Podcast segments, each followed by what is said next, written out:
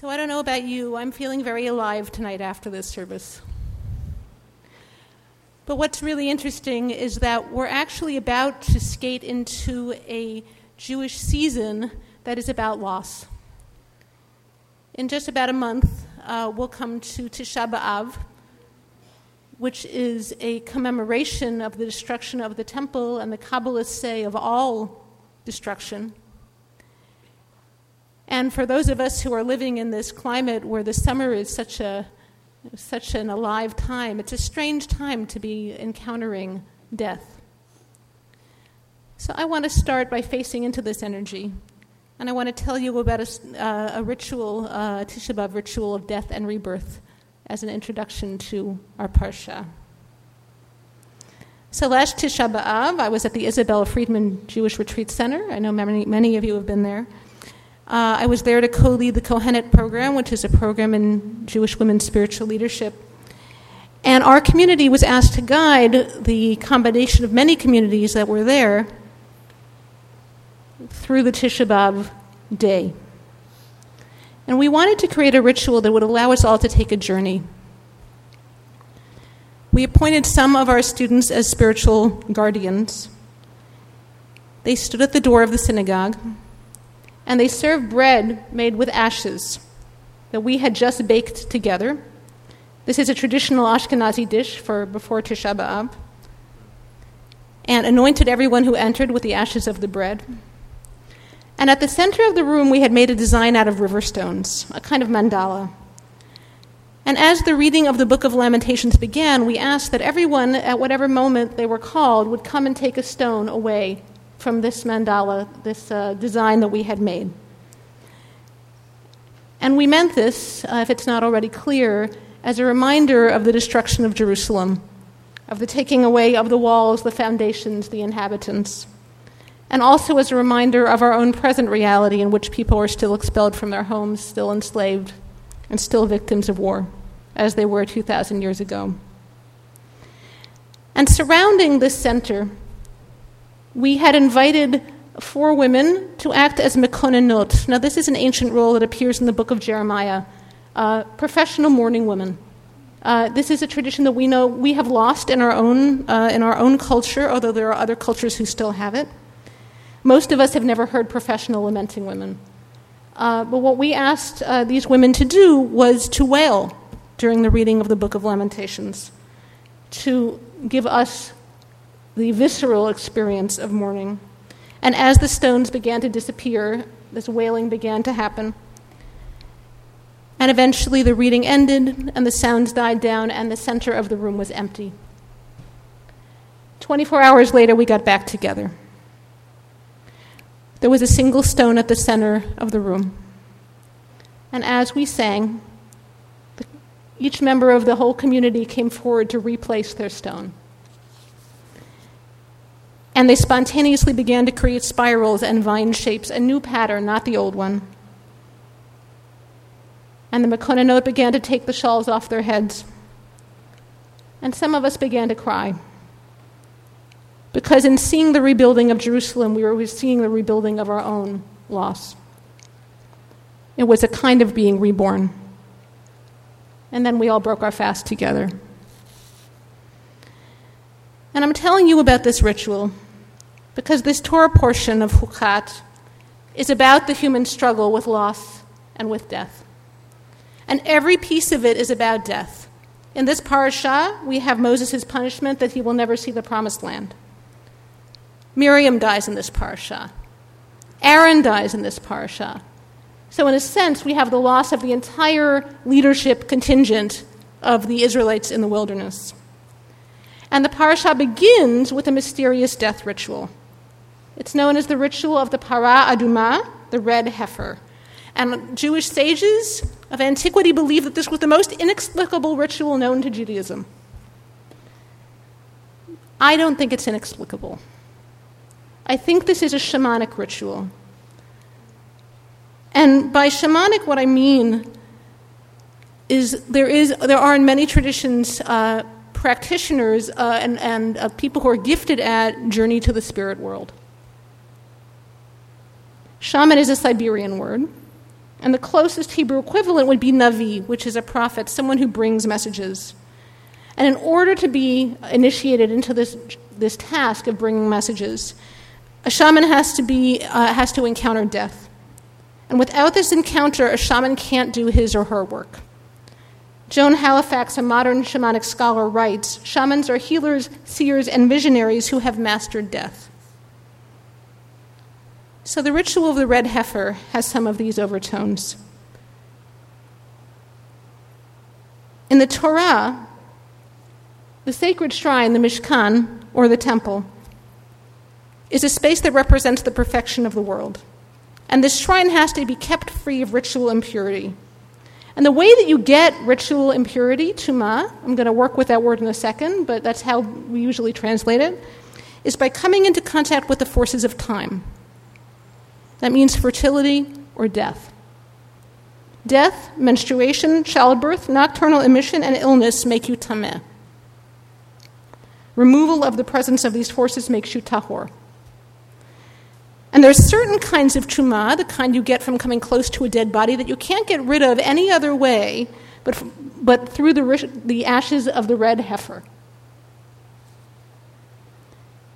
To my understanding, Tuma is a later priestly concept imposed on this feeling of eeriness that we get when we're between worlds, when we're between places. And when you encounter, encounter death, birth, fertility, and illness, you are between the worlds of life and death. Something is being brought into being or something is leaving. You're in a liminal state. And that's frightening, and it's also sacred. And that's a different state, at least according to the Torah, from the state of timelessness, which is the state of the shrine. And you could think about Shabbat, right? That sort of castle in time. You could even say that there are two kinds of sacredness there's timeless sacredness, which we call tahara, or purity, and there's a life death sacredness, a liminal sacredness, which is called tum'ah and is connected to the temple of the body, and over time, that liminal sacredness gets farther and farther removed from the central shrine. It gets regarded as dangerous or impure. And the ritual of the red heifer is meant to remove this tumah that people get from contacting the, a dead body. And there are four elements in this ritual the ashes of the red heifer, which has to be completely red, so you should be thinking about the color red, cedar wood, hyssop, and crimson thread. These things have to be burned.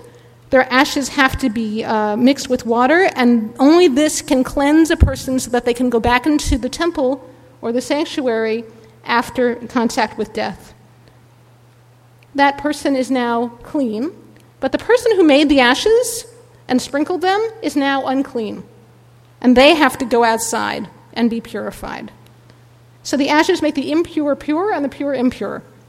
And this is what the rabbis of the Talmud think is confusing and weird. And they tell uh, a story in which uh, um, someone who is not Jewish is inquiring about the meaning of this ritual, and th- that person is given a meaning, and then after that person goes away, the students say to the rabbi, So give us the real answer. And the rabbi says, and they don't say this about any other ritual in the Torah, he says, You know, this ash potion doesn't really work.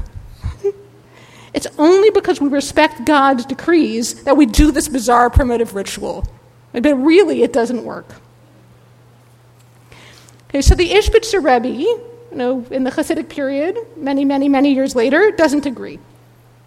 He has a very fascinating thing to say about the ritual. He says that these four things in the ritual the thread and the hyssop and the cedar wood and the, and the ashes of the, of the heifer represent the four elements of the world. And he quotes the Zohar that says that fire, air, earth, and water are the roots of all things and the sources of all things, and everything is grounded in them. And these four things are represented by these four, um, by these four elements of the ritual. Uh, by the way, those four elements also represent different faces of God. And where all of these elements come together, then you get holiness.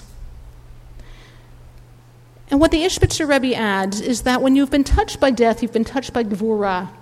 And Gevurah are, is the forces of limitation in the world. It's when you knock up against your mortality. It's when you knock up, knock up against when nothing can be perfect. And when you come into those contact with those forces of Gevurah, you might get angry and you might get depressed. I won't ask you to raise your hand, but I would bet that when you've uh, encountered those, right, mortality, loss, finitude, right, it makes you angry or it makes you sad.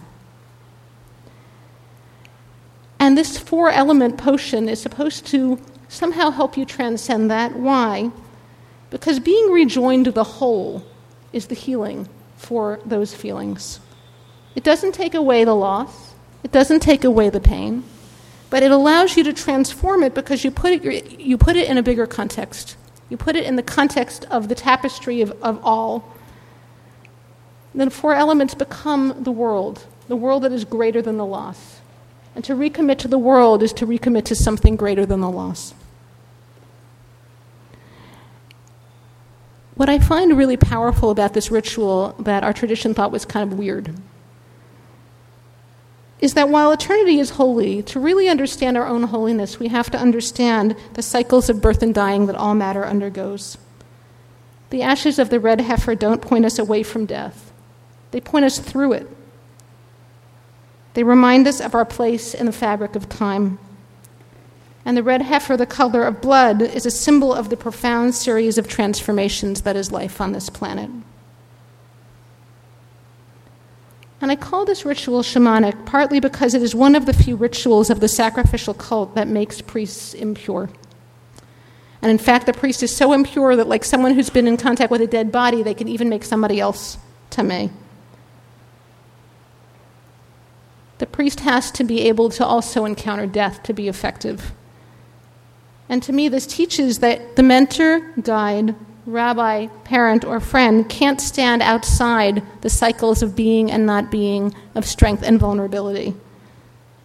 You want a guide who can go there with you, not one who sends you there and stays in some perfect state.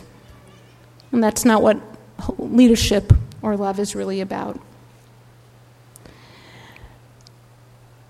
The two deaths at the end of the Parsha really teach us about this. When the high priest Aaron goes up to the mountain to die, Moses takes off all of his clothing and puts it on his son, as if to say, This is now your time. We're relieving you of your responsibilities. This is, this is the moment. And Aaron is a true shaman, he's not afraid. And according to the legend, the Shekhinah kisses Aaron and seals up the cave. And to me, that cave represents the possibility of facing the whole without hiding from its parts. When Miriam the prophetess dies, she doesn't have any heirs and she doesn't have any transferring of power, and she doesn't even have a funeral, according to the Torah. But the sages say that her death is like the red heifer, because as the red heifer atones and transforms the people, so does her death. And after she dies, the people have nothing to drink. And the sages say that there's this well that's been following her like a puppy through the wilderness, and that it disappears when she dies. And now that she's dead, the well is gone, and this is why Moses and Aaron have to go find a rock and speak to it and ask it for water. That well comes back. That well moves around the world and in fact, the Shulchan Aruch, which is a law code written by a mystic, says you should go out every Saturday night and draw water from wells. Why? Because Miriam's well is in all the waters, and it might be moving through your well at that particular moment. So you should go and get some of this water.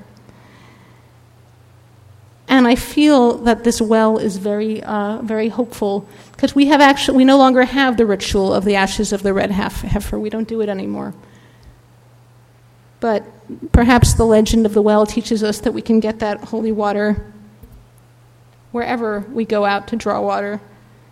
And we can still find that healing not by avoiding our fragility, but by embracing it as our strength. Our strength is that we are inhabitants of the liminal space between the worlds. We are knowers of joy and we are knowers of loss. And we are all shamans sometimes. Shabbat Shalom.